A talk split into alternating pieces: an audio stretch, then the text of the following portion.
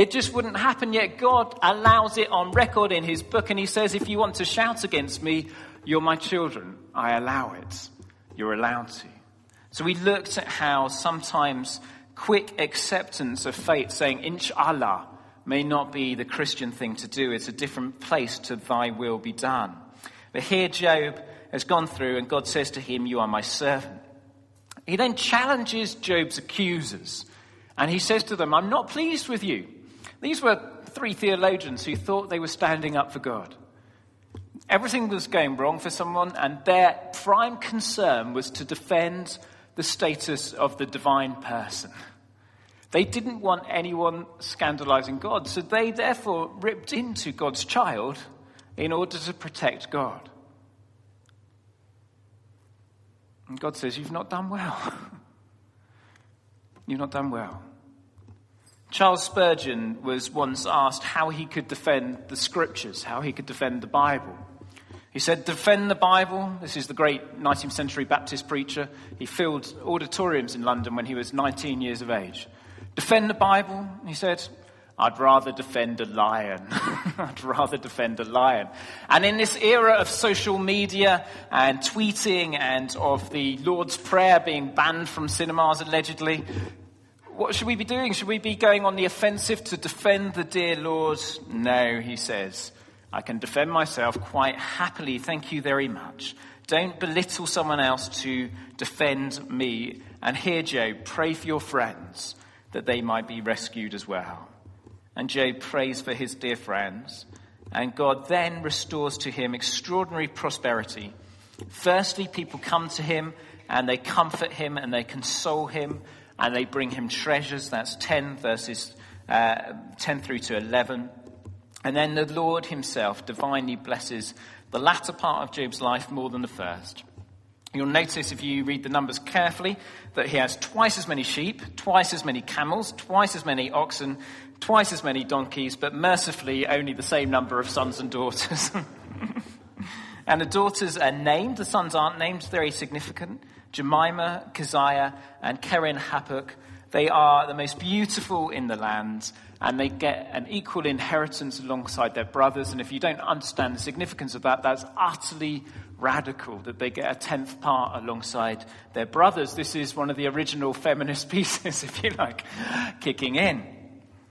Job lives 140 years after that, which suggests it's very, very early in the account of scriptures, as it, not long after the fall and the flood, people's lifespans were extraordinarily longer in scriptural terms. How you interpret that, we could talk about over coffee sometime.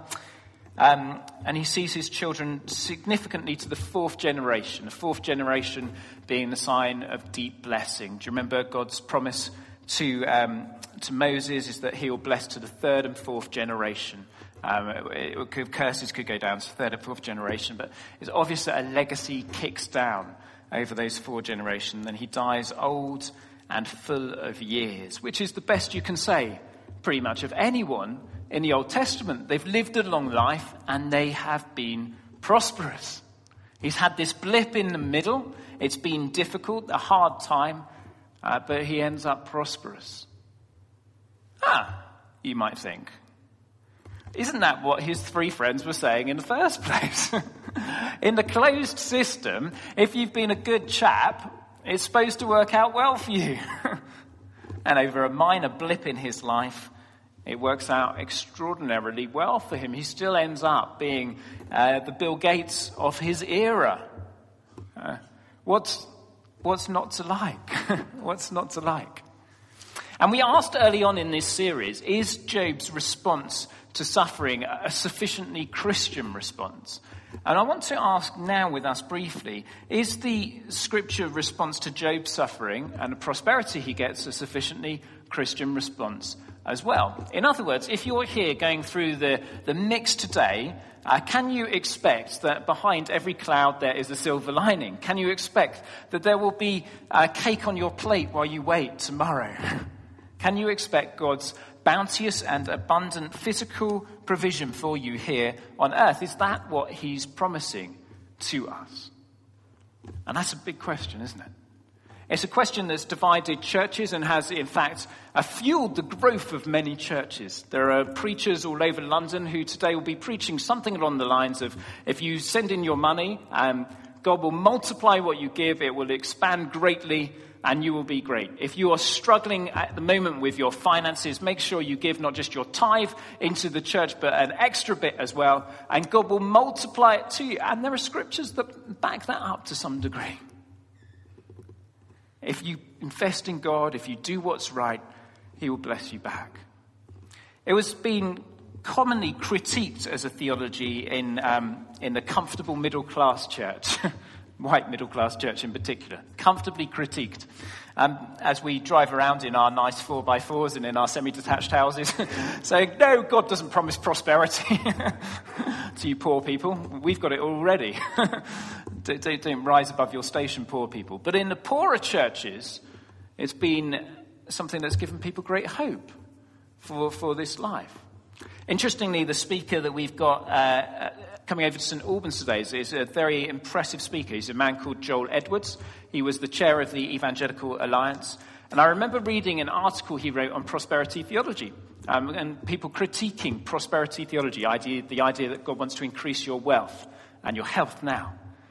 And he said, when we came over from Jamaica and no one wanted us here, and we were dead poor, we had to pray for our daily bread.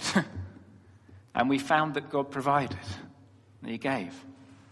And those of you who critique this while sitting in your nice heated houses with lots of food on your plate and stuff to chuck into the garbage afterwards may not understand what it's like to be desperate and longing for God to provide. Because my experience, he said, was that God provided when I needed it.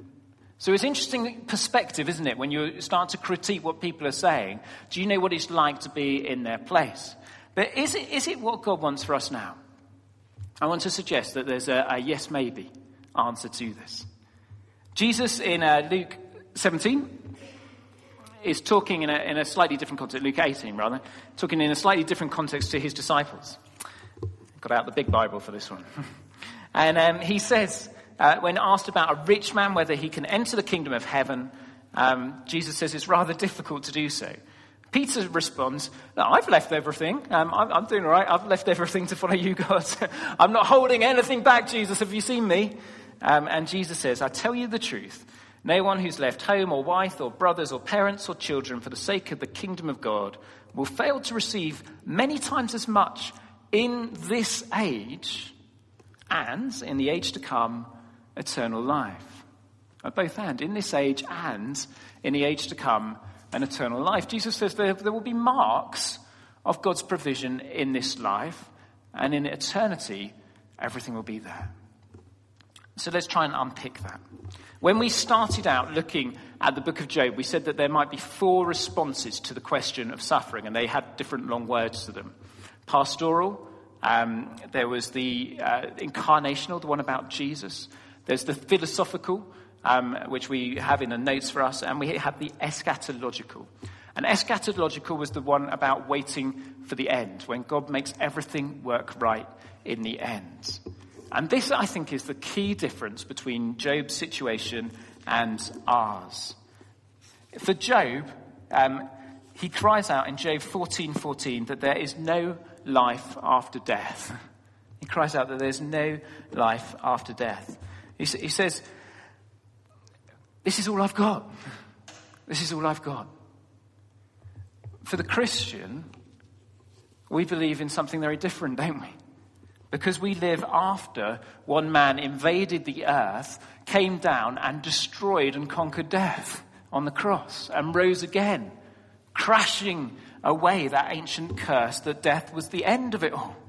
We live in a different era and in a different time. Payback can happen on a different scale. Yes, it's true that Job at one point does say in Job 19:25, "I know that my Redeemer lives and that I will live to see him." But he's very ambivalent about what comes next. In fact, the whole Old Testament canon is full of uncertainty about what comes next. It's only really when Jesus comes in that we get clarity about heaven and about hell Jesus talks about hell more than anyone else. If you've heard that the Old Testament God is mean and nasty and Jesus is rather nice and fluffy, read the Gospels. He's not particularly easy to get along with. So, what does that mean for us? Well, it means that Jim Elliot, when he dies as a martyr in Ecuador, as told in the book Through the Gates of Splendor, it means that that's not the end of the story for him. It means that his life wasn't wasted when he died in his 20s, but it has a legacy going on. Paul himself says if there's no resurrection, our faith is in vain. Paul spent his life being stoned, shipwrecked, beaten, without a home to live in. If he had a wife, she left him when he got converted. He had no prosperity to hold on to, and yet he said that he was more blessed than, than anyone else. Jesus Christ didn't have a home to put his head in. He said, Foxes have got holes, birds have got nests, but the Son of Man has got nowhere to lay his head down. He was an eschatological person. Paul was an eschatological person. And the church is an eschatological church. In other words, we're not just dependent on cake on the plate while we wait. There's pie in the sky when we die. And the pie in the sky when we die is even better than Swapna's servings in a cafe. It's worth waiting for. It's worth waiting for. And yet Jesus does say, doesn't he, that there'll be blessings in this life as well. There was someone in church this week who's traveled around the world quite a lot. And she was saying that wherever she goes in the world, she finds Christian brothers or sisters who take her into her home the gospel means that you've got a family in every city, in every country of the world. Is that not amazing? Have you ever done that? I remember traveling to Malaysia, not knowing a single person in the country, and being so warmly received and taken into people's homes because I was a Christian brother. I wonder how good we are at reciprocating that here in the UK. Hopefully, not too bad. Um, but we, you've got brothers and sisters everywhere. The provisions of heaven are ours collectively for us. But we're living for a different agenda, aren't we? We're not living for materialism now. We're living for salvation that goes on and on forever. God can provide now, and He does provide now. He provides miraculously, and He tells us to pray for our daily bread that we may have everything we need, the provisions we need. But we are not dependent solely on this life now. We have a hope that goes on forever. It's how we can endure hard things. If you read the books on suffering, the Christian books on suffering, time and time again, they'll say something like, if it wasn't for the cross and the resurrection, I couldn't trust in God. Well, biblically, that's poppycock. Because Job's here trusting in God without any of those things. And so are all the ones before Jesus. But it certainly helps, doesn't it? The cross and resurrection, a God who knows what it's like to suffer, and a God who conquers and devours death itself and sin, destroys it, eats it in, drinks it in, and crucifies it in himself on the cross, and says, in place of that rubbish, that pain, that bereavement, that illness, that sickness, here's life everlasting. You're going to have it fully forever and ever if you just choose to trust me. But because we also pray, Your kingdom come on earth as it is in heaven, why not pray for foretastes of it now? More and more foretastes of heaven now. So if you're going through tough things, what can we conclude? We conclude that God is a good God who loves to restore, who loves to give us back, who loves to bless us. We understand that sometimes if we get everything now in this life, there's not always a lot left over to come. The parable Jesus told of a rich man and Lazarus, Lazarus the poor beggar, uh, they both die, and the rich man has nothing in eternity, and Lazarus has everything in eternity. And Abraham, I think, says to, to the rich man, You had it all already. you spent it all already. You spent your spiritual capital already on earth. You didn't store up any treasures in heaven. We understand that the place we want our treasures to be is in heaven, not now. It's not in a Lamborghini. It's not in a holiday cottage in Cornwall or Lanzarote. It's not in the amount of money in our bank. We invest in a greater bank than can be found here on earth. We invest our treasures in heaven, and it lasts forever. Job only had 140 more years to work it out in. You'll have 140 millennia of billions of years to live a fruitful life in. His life was limited. Your life is expansive. His life was material. Life is spiritual beyond all materialism. You can expect blessings now, but don't hold on to those as if they're what really matters. What matters is going to go on forever and ever because someone did a divine exchange so that your life could go on forever and ever. May God bless his word to us today. Amen. Let us